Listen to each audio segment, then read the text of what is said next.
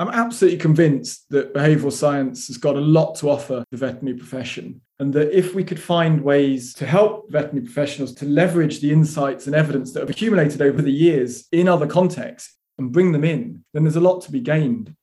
So, what we need to do is develop user friendly tools that enable veterinary professionals to benefit from the insights and evidence without needing to read lots and lots of books and, and train to be psychologists. And that's what we've been working on. This podcast explores the role of behavioural science in understanding and addressing pet obesity. Thomas Webb, a professor in psychology at the University of Sheffield, will explain how research insights into owner beliefs and behaviours can help to support owners in the difficult journey of pet weight management. Professor Webb studies self regulation, looking into how people control their thoughts, feelings, and behaviour in order to achieve their goals. Applying his research to the field of pet obesity helps us understand the main difficulties owners can face around goal setting and translating their good intentions into action.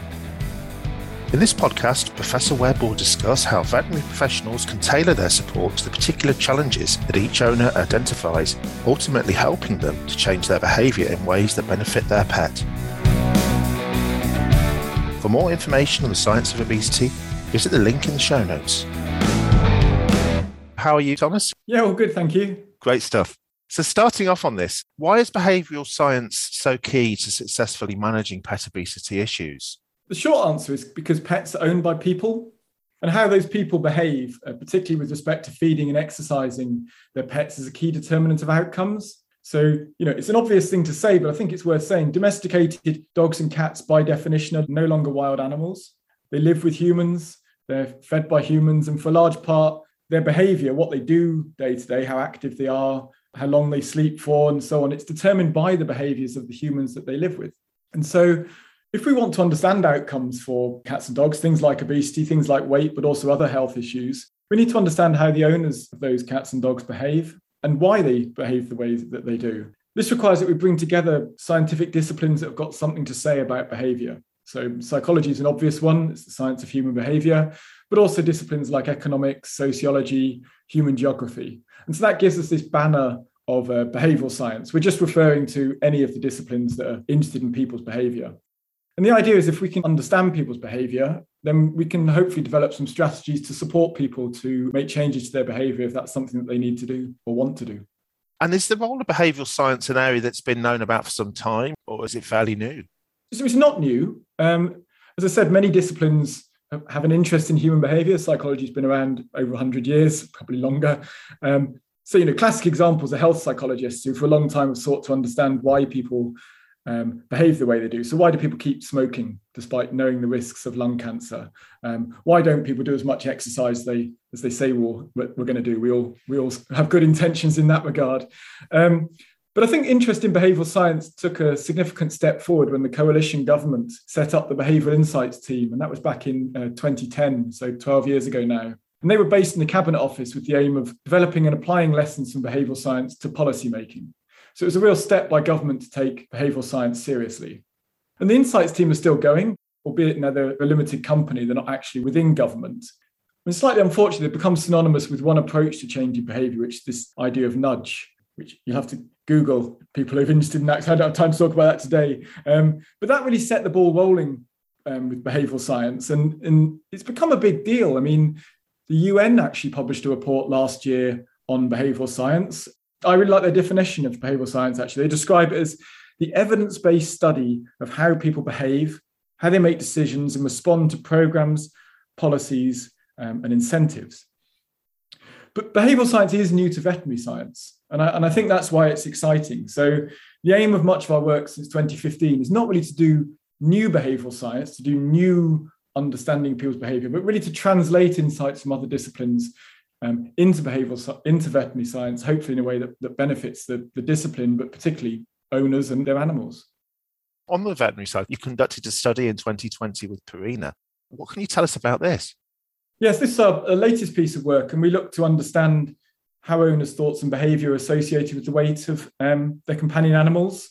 So, to what extent do the way that owners think, feel, and behave re- relate to actual outcomes like the weight of their dogs? So we recruited, um, I think, just over 3,000 owners from five different countries France, Germany, UK, Italy, and Russia. And we asked them to complete a questionnaire and to submit two photos of their dogs, sort of, as you would see from a body condition score template, so from the side on and then from above. Anecdotally, we've got some very interesting photos sent through that, that didn't fit those requirements of people's dogs jumping into swimming pools and so on. But the majority of owners managed to send us some photos that we could then um, we had some trained some coders to assess the body condition scores of the dogs from the photos, and they could do that with a reasonable level of accuracy relative to veterinarians' ratings. So, what were the key insights would you say about owner beliefs and behaviours around canine obesity? So we found some things that you might expect to see. So a key finding that many studies have found is that owners typically um, underestimate their dog's um, weight. So they rate their dog's body condition scores lower than the coders. So we found that around a third of the sample thought that their body condition score of their dog was normal, normal weight. So we did a five point scale. So they said it was a three on a five point scale. Um, with the coders, the expert coders were rating the dog as overweight, so four or five. So about a third of people thought their dog was fine, but actually the dog was carrying too much weight. That's been shown in a number of studies, but we also I think it was more nuanced finding than that because there was evidence that the owners of overweight dogs were more likely to respond to measures in a way that acknowledged their dogs were overweight. So they they were more likely than owners of healthy weight dogs to agree their dog had a weight problem and was vulnerable to gaining weight. So I think that although the owners of overweight dogs do underestimate the obesity problem, they can recognize the dog is overweight and so might be willing to engage with weight loss programs, perhaps more willing than previous work has suggested. And there was a study by Eleanor Raffan, um, who was a co author actually on, on our study, published in 2015, which found that owners of overweight dogs were more likely to restrict their dog's food intake, although obviously the prevalence of overweight suggests that they struggle to do so, meaning that maybe we need some additional support to help people translate that, that willingness into action. And then I think the other finding I would pick up on um, one other finding, and that was that uh, again something I initially found counterintuitive. So the owners with healthy weight dogs were more likely to report that they found pet ownership costly. So they said that they found felt that pet ownership required time and effort. It compromised other activities, and it felt like a chore. I thought, well, that's weird because they're not the ones that have got a problem, so to speak. Um, but we, we, thought about the finding for a while, and I think we realized that the owners of overweight dogs might report finding pet ownership easier because perhaps they're just not doing as much. They're not putting as much effort into um, things like playing with the dog, exercising the dog, um, thinking about what the dog's eating, and so on. And I think it, it just speaks to the idea that providing appropriate care for any animal, but including a dog, helping it to maintain a healthy weight is probably more onerous and more time consuming than not doing so. It's not an easy thing. And so interventions designed to promote healthy weight might consider managing owners' expectations. You know, it's like the, the age-old campaign, a dog is for life and not just for Christmas. That message that actually dog ownership is, is quite challenging. To do it properly, well, is, is not an easy thing. No, absolutely. It takes a lot of effort, yeah. So more broadly on behavioural science, what can your research on self-regulation tell us about barriers for owners? Yeah, we mentioned the term self regulation. So, this is how I would describe my work before I moved into this area. So, I've been a psychologist now um, nearly 20 years, and I've only been working in this area, applying my insights to um, understanding owners and in veterinary practice about the last, I think, since about 2015. So, before that, I would say that I was an expert in self regulation, which is how people control their thoughts, their feelings, and their actions. How do people do the things they want to do, think the way that they want to think? And a key insight from that area that I've tried to translate um, into my work in veterinary practice is this distinction between motivational barriers and then barriers that people encounter translating motivation into action. So it's almost like there are two problems. So some problems reflect problems of motivation. So some people aren't worried about obesity. As I said, a third of these owners think the body condition score of their dog is normal when coders um, actually would rate that dog as overweight. And so that suggests that, well, this person isn't going to be motivated to help the dog to lose weight because they don't think that that's a necessary thing. So there are problems in motivation. But in many cases, I think people are motivated. They want to do the right thing. They recognize the dog is carrying perhaps a little bit too much weight, or maybe the vet's told them that the dog's carrying too much weight and that they want to do something about that, but they struggle to translate that motivation into action. So they might not know what to do other people in the household might be feeding the dog. Maybe they can't afford recommended food. So the idea that people struggle to do the right thing isn't new. Popular proverbs like the road to hell is paved with good intentions.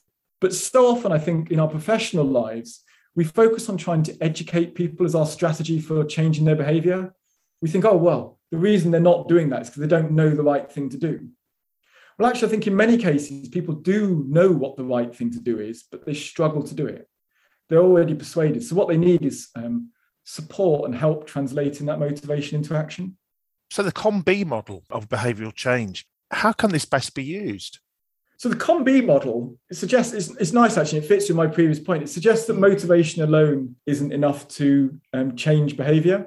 So some of the older models in psychology said, well, once someone's motivated, they then act. And the, the COM-B model suggests that actually behavior needs three factors capability, opportunity, and motivation, hence the COM. COM, and then it's dash B. So those three factors um, cause behavior or, or um, lead to behavior. So it suggests we need to consider two more things as well as motivation. So capability refers to the idea that if you want to take action, you need a certain amount of knowledge, skills, and stamina. So if you want to feed appropriately, the person needs to know what and how much to feed their dog. Mm-hmm. Some behaviors are very challenging and require a certain degree of skill. So many people will use treats to stop their dog from barking or to maintain its attention. And they might not feel like they've got another way to, to keep the dog under control other than to provide treats. And so the problem is not motivation. They recognize they ought to feed less treats, but they aren't capable of controlling the dog in any other way.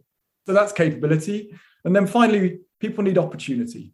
So opportunity refers to whether the, the physical and social environment is conducive to supporting the behavior. So obvious examples include the, the way that the dog's integrated into the household. So things like um, where does the dog sit when the family are having dinner? If the dog's allowed to sit at the table or next to the table, then that might make it a bit harder to um, control what that dog's um, getting. You know, who looks after the dog when the owner's out at work? Those sort of things. It's about the setup within which the dog lives, and, and that can afford certain behaviors and, and make others more difficult.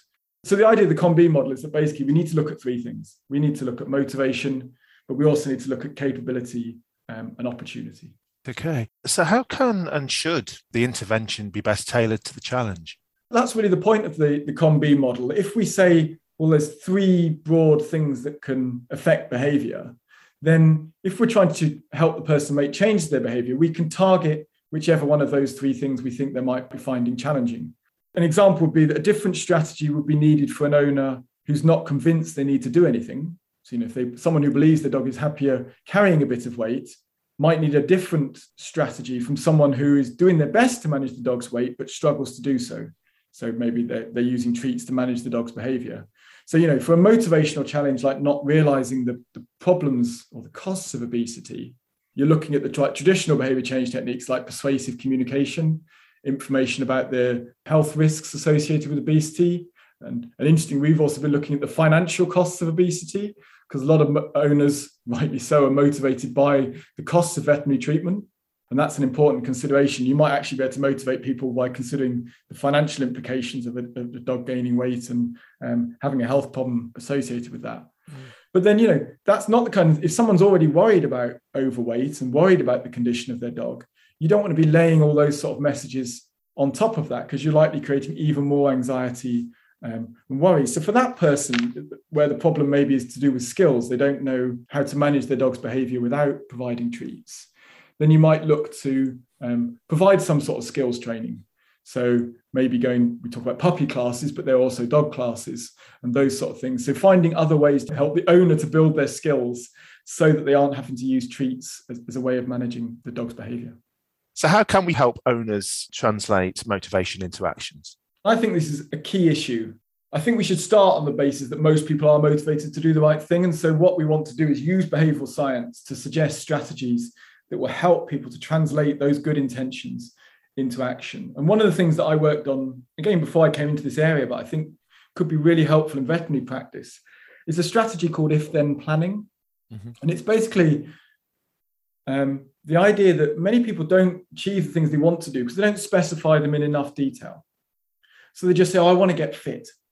Well, what does how do you, how do you get fit? Are you going to go for more walks? Are you going to go for a run? Are you going to start playing tennis? Are you going to do that after work, before work? Really mapping out a bit more detail into how you're going to go about changing the behavior. And I think the same thing works for the owners of companion animals. They mm. they recognize there's a problem and they go, I've got to help Boris to lose some weight. But they haven't really thought about what that means.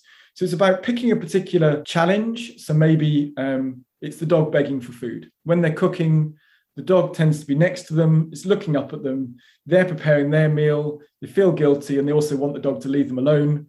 And so they give the dog something to eat. So they recognize that as a challenging situation. But then it's also about planning in advance what you're going to do in those situations. So recognizing that's challenging and thinking, well, if my dog's begging for a treat, then I'll give them a quick cuddle instead. And then they'll be pleased and they might go and lay down. um, so it's about planning in advance how you're going to respond to difficult um, situations. And this this type of planning's been, um, I, I think panacea is a bit of a strong word, but you know, it's been really, really effective in helping people to change their behavior in other contexts. So, helping people to change their dietary behavior, promoting weight loss among humans. And so, what we've been doing is to try to translate it into veterinary context and think, well, how can we help dog owners to, to make these plans and um, hopefully benefit from the effects of making these plans? Okay. So, based on your research, you've also been looking and working on a volitional help sheet. What is this and what should it help with? Yeah, so the volitional help sheet is our strategy for helping people to make these plans. I didn't invent the idea of a volitional help sheet. It was identified by a psychologist called Chris Armitage a, good while ago now, 10 years ago. But one of the challenges of making an if then plan is the person goes, Oh, yeah, that sounds like a really good idea. I don't know which situations I find challenging. Or, and then they might go, Well, I don't know what I'll do in that situation. So the idea of a volitional help sheet is it's basically a list of potential challenges or potential opportunities that an owner might have in coming up and potential strategies for dealing with those challenges. And the idea is that they match the two things together. They identify things they find difficult. So maybe a, a dog begging for food when they're cooking. And then they identify what they're going to do in that context. Maybe give the dog a, a cuddle instead or throw it its toy. And so they don't have to deliberate about what they're going to do when they get into that context. They don't go, oh, what did I say I do when Boris was looking at me like this? You know, they've got a plan and hopefully that should run off relatively automatically.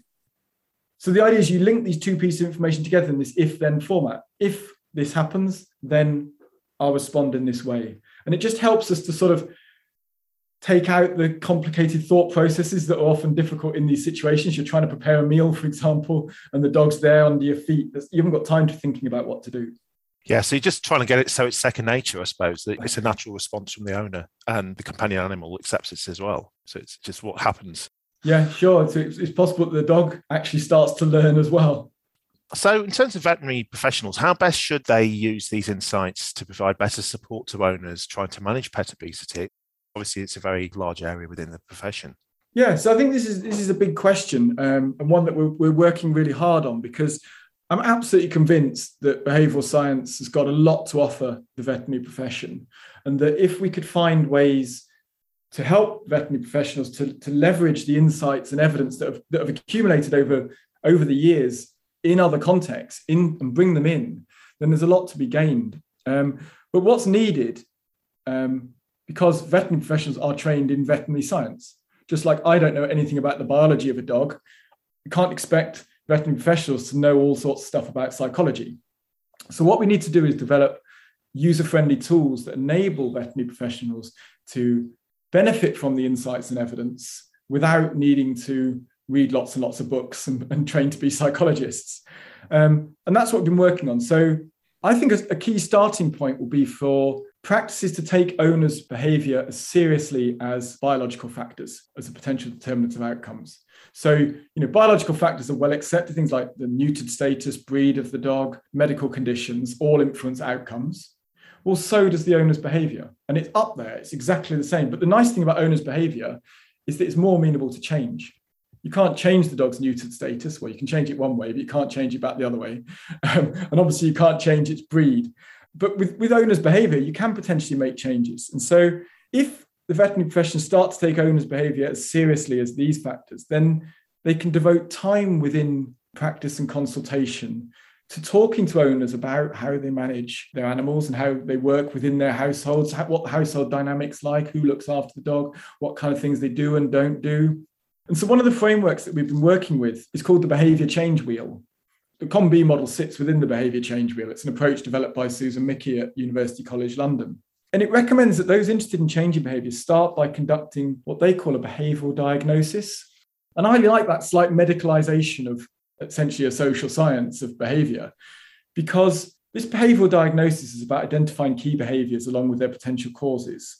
But I think framing it as a behavioral diagnosis might enable it to be brought into veterinary practice in the sort of same context of providing a, a medical diagnosis.